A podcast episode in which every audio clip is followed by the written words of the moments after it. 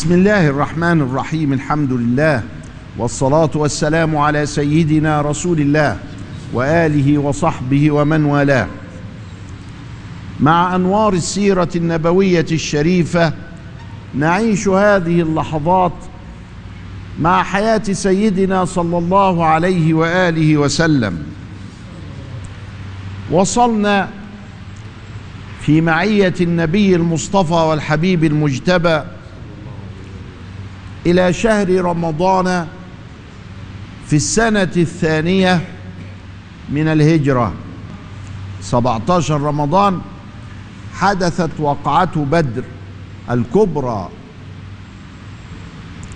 وفيها نصر الله المسلمين كما ذكرنا. نصرا عزيزا مؤزرا. مات من المشركين سبعون. وأسر سبعون. ومات من المسلمين 12 شهداء. ذكرنا أن هذا النصر المبين أرجع المشركين وهم في حالة انكسار. ومات أكابر المجرمين. أبو جهل وإخوانه اللي معاه السبعة اللي معاه ماتوا. خففت الحكاية دي على المسلمين. لم يبقى هناك في مكة إلا صفوان بن أمية إلا أبو سفيان بن حرب. الناس دي ما يعرفوش يفكروا زي أبو جهل. وزي عتبة وعتيبة وأميمة وأمية والبلاوي دي كلها اللي ماتت. الحمد لله. يهيئ الله لرسوله ويمهد الطريق. فاكرين اللي حصل بين الأوس والخزرج؟ كان اليهود ما يحبوش الوفاق ما بين الأوس والخزرج. وكانوا يقولوا بنو قيلة لا تبقى إلا على الاختلاف. يعني ما, ما الأوس والخزرج دول لازم يختلفوا. ولا عيش لنا إلا بذلك. اللي هي فرق تسد من يومها معروفة. فكانوا يحدثون الفتن بينهما. فأشعلوا بينهما حربا. العربي في تكوينته عزيز وعنده شهامة لكن عنده عند. وطيب فيضحكوا عليه. قامت حرب اسمها اسمها حرب البسوس. قعدت مش عارف 40 سنة. عبس وذبيان. ليه علشان فرسين واحد قتلهم واحد سرقهم حاجة زي كده. أي كلام.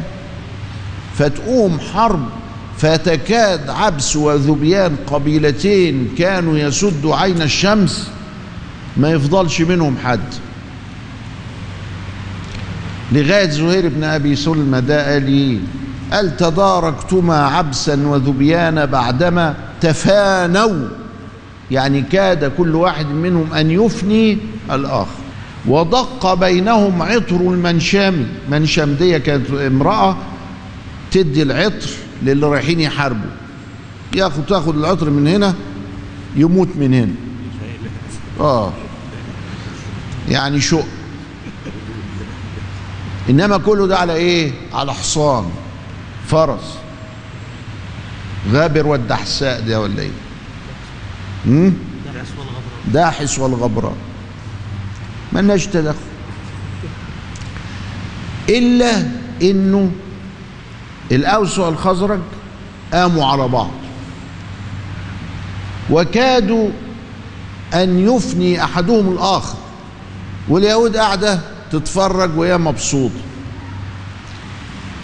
القتال ده الداخلي ده مصيبة. لكن كان تهيئة لسيدنا. من عندهم هم هم سيدنا ما عملش حاجة. إنما مات أكابر مجرميها من هنا ومن هنا. فلما النبي عرض عليهم الإسلام لقوا حاجة حلوة هتحل المشكلة. وهم جايين لمكة علشان ياخدوا منها حلف. فلقوها حلو فدخلوا في دين الله أفواجا فبقوا إخوة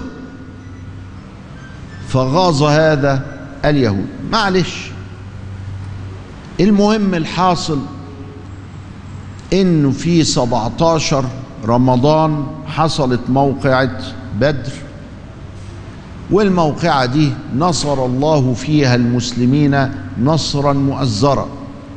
وكانت بداية الخير. واستولى المسلمون على عتاد وسلاح كثير من المعركة. وضاع المفكرون الأكابر الذين كانوا ضد الدعوة على يد المسلمين. لما رجع النبي صلى الله عليه وسلم من بدر كان هو خلى في المدينة سيدنا عثمان. سيدنا عثمان متزوج رقية بنت النبي. رقية مريضة. فقال له والله يخليك يا عثمان اجلس جنب البنت علشان تمرضها لأنها دي مش قادرة تصلب طولها. دي كده ربنا يلطف. فسيدنا عثمان قال حاضر. وجلس بجوار رقية وهم راجعين هم عملوا المعركة في 17 وبدر دي قلنا إنها جنوب المدينة ب 160 كيلو. يعني مسافة تاني يوم بقى استريحوا يوم 18 يوم 19 لملموا نفسهم وكذا إلى آخره ما كانت يعني الحكاية بالراحة يعني. لما وصلوا إلى المدينة وصلوا في اليوم اللي ماتت فيه السيدة رقية. سيدنا عثمان ولأن إكرام الميت دفنه بادر بجهازها. غسل اتغسلت واتكفنت واتصلى عليها واتدفنت في المقبرة. وعثمان راجع من المقبرة لقى إيه؟ الجيش الإسلامي راجع من بدر ومعه البشرى. يبقى فيه هنا سيدنا عثمان فيه حزن على مراته وفرح بالنصر. سيدنا النبي عليه السلام ده حاجة تانية بقى. حاجة تانية. تعالى يا عثمان. البنت عملت إيه؟ قال له تعيش انتقلت. عليه الصلاة والسلام. فضرب لعثمان بسهم في بدر. كانوا هم بيعايروا بعد كده سيدنا عثمان يقول الله ده أنت ما حضرتش بدر ولا حضرت الحديبية ولا حضرت كذا وكذا. قال بيعايروه يعني. النبي عليه السلام نبي. وربنا مكشف له حاجات. فراح ضارب له في بدر علشان ما يتقالش إنه من المخلفين. لأنه جلس بأمر رسول الله صلى الله عليه وسلم. كان بيؤدي واجب مكلف به مش تخلف جبنا بخلا لا. ده بيؤدي واجب عسكري هو. بيطيع. فضرب له بسهم في بدر. في الغنايم بتاعت بدر بتتوزع لأنه ساعتها كان الواحد بيقوم بنفسه. أنا اللي أشتري الدرع وأشتري الزرادية وأشتري اللقمة اللي هي الخوذة وأشتري السيف وأشتري الرمح وأشتري كذا على حساب كل واحد على حسابه. وإذا كان في خيل ولا حاجة تبقى عندي يعني ما كانتش في جيوش نظامية بتصرف على الجيش وبتسلحه. ما هو دلوقتي ما ينفعش إن أنا أشتري دبابة وأشتري طيارة وده يبقى عنده آه، دفاع جوي. لا ما ينفعش الكلام اتغيرت المنظومة. فأصبح في جيش نظامي وهنشوف ما الذي تم بعد بدر.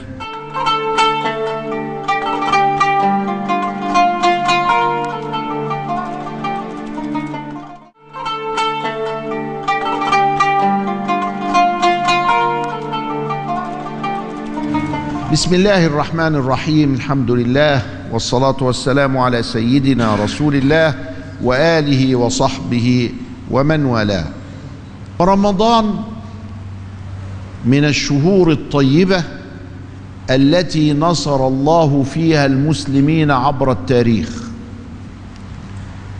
بعد ذلك في العشرين من رمضان تم فتح مكة وانتصر المسلمون ودخل الناس في دين الله أفواجا في يوم عشرين رمضان بس سنة ثمانية يعني بعد بدر بست سنين.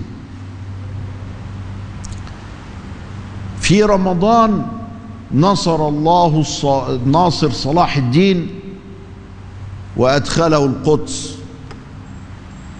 وندعو الله سبحانه وتعالى أن يرد علينا القدس. ويحررها من أيدي الغصبة المغتصبين. المسجد لما دخله الصليبيون حولوه إلى مرابط خيل لأنه مش عندهم إن دي أرض مقدسة ولا حاجة. ده إحنا اللي بنقول عليها أرض مقدسة. سبحان الذي أسرى بعبده ليلا من المسجد الحرام إلى المسجد الأقصى الذي باركنا حوله. وده المسجد الأقصى بنيناه والمكان اللي انطلقت منه البراق بسيدنا النبي اللي هو الصخرة بنينا عليها قبة. القبة دي من ألمونيوم أصفر والألمونيوم الأصفر ده يلعب لك كده في الشمس كأنه ذهب. لكن هو حقيقته ألمونيوم أصفر كده وتحته الصخرة مستقرة وحواليها حويطة كده. أماكن مقدسة عندنا إحنا. لما دخلوا ما حولوهوش كنيسة مثلا. ليه؟ ما هو مش عندهم مقدس. والمسيحيين ورثوا بني إسرائيل. ما هم بنو إسرائيل؟ منهم السيد المسيح. وبعدين من تمسح منهم ودخل. خلاص بقى مسيحي أهو. فهم عارفين الحدوتة دي وما لهمش دعوة. بيقول لك لا مش هنا. لغاية سنة 28 لقيناهم بيتحككوا. ما هم بيرسموا بقى العودة إلى فلسطين وبيبنوا الحجج. كل الآثار بتاعتهم بتقول إنه هيكل سليمان ما كانش هنا. فجأة بقى لا هنا. ما هو في حاجة عندنا في مصر يقول لك إيه؟ شكل للبيع. عايز يشكلك عايز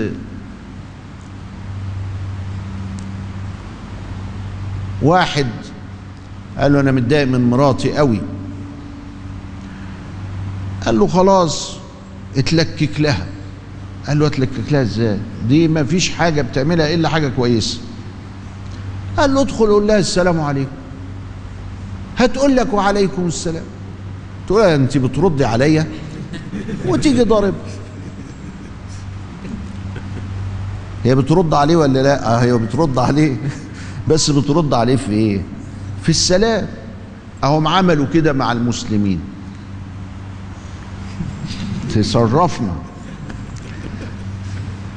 عملوا كده مع المسلمين. السلام عليكم وعليكم السلام راحوا ضاربيننا. 28 ال- الحائط ده بتاعنا اللي هو حائط البراق. الحائط اللي اتربط فيه البراق فسموه حائط البراق. حائط كده 30 متر والمسجد فوق في التبة اللي فوق. ده بتاعنا ده ده حائط المبكى. ويفضلوا يضحكوا علينا لغاية الإعلام بتاعنا ما يقول عليه حائط المبكى. اوعى أيها الإعلامي تذكر إنه حائط المبكى. ده حائط البراق. ده حائط المبكى ده وهم. وهم اخترعوه سنة 28 وعملوا معانا شكل للبيع. قبل الاحتلال بعشرين سنة. ما هو تدبير. من أول القرن عرضوا على السلطان عبد الحميد رضي الله تعالى عنه فأبى إنه يبيع فلسطين. المهم في سنة 28 فضلوا ينقروا المسلمين فالحج أمين الحسيني رحمه الله مفتي القدس عمل مؤتمر عالمي. جمع فيه العلماء وأهل الفكر من الإسلام من كل مكان من الجزائر ومن مصر ومن الهند ومن تركيا ومن كذا إلى آخره لإثبات ملكية هذا الحائط لنا. ورفعنا قضية دولية يا جماعة الحقوا الناس دي عايزة تسرق الممتلكات بتاعتنا فتكونت لجنة دولية من الإنجليز ومن الفرنسويين ومن كذا ومن كذا علشان تبحث هو الحائط ده بتاع مين؟ وطلعوا الحكم بتاعهم إنه ده بتاع المسلمين خالصا لهم من دون الناس. اللجنة دي كانوا مسلمين؟ لا. دول كانوا ناس قضاة دوليين ما لهمش دعوة إلا بالمستندات والحجج وكذا إلى آخره والتاريخ.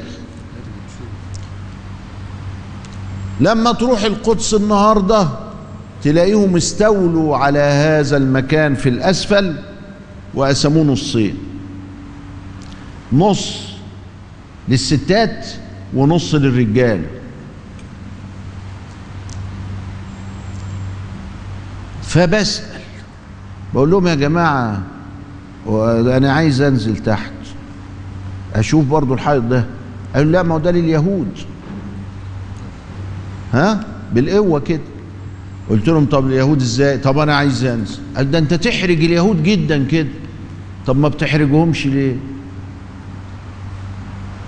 يا معشر المسلمين ما بتحرجهمش ليه؟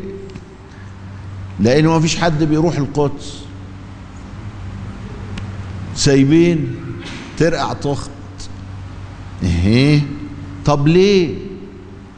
لأنه اصلهم اغتصبوها مننا هو لما واحد يغتصب بنتك ما تروحش تزورها تبقى هي اللي عايزة الحرق ولا سيادتك اللي عايز الحرق؟ تسيب بنتك. ما تروحش تزور البنت عند المغتصب طيب. طب تسلم عليها. طب تاخد بخاطرها طيب. شوفوا الجريمة التي تحاك وقاعدين يلقفونا لبعضهم أنا عايز أدخل هنا بقى. أنا سايح وعايز أدخل هنا. أحط خدي على الحائط اللي كان عليه البراق. الحقيقي. مش الوهم. تمنعني ليه؟ ما حدش ما هو ما حدش طلب. بعد ما احتلت القدس الشرقية سنة 67 لغاية النهاردة ما حدش طلب. ما حدش فكر إنه يعمل كده. طب ليه؟ ده السؤال الحائر. ليه؟ ليه؟ لماذا نترك حاجتنا عند المحتل؟ بأي دعوة هذه أو بأي عقلية هذه؟ أمام العالم بقى إحنا عملنا حاجة إحنا رايحين سياح وعايزين بقى نصلي هنا. بتمنعونا ليه؟ وبنحرجهم أمام العالم. حتى دي ما بنعملهاش. ولذلك أمر مضحك جدا ما يتم. اللي بيتم ده أمر مضحك جدا. لأنه يصب في النهاية لمصلحة المحتل. سيدنا النبي صلى الله عليه وسلم ببركته كسبنا في رمضان في القادسية كسبنا في رمضان في العاشر من رمضان واستطعنا إن إحنا نهزم العدو ونقضي عليه وناخد أرضنا. في أرض غيرنا لسه لغاية النهارده محتلة. الغريب بقى جهة ولا بتاع كده يقول لك لا دي ما كانتش نصر. ما كانتش نصر. وانت بتشتغل لصالح اليهود ولا إيه؟ امال كان إيه؟ الضرب اللي اتضربوه ده كله ده كان إيه؟ ولما حررنا أرضنا كان إيه؟ إلى لقاء آخر. أستودعكم الله. والسلام عليكم ورحمة الله وبركاته.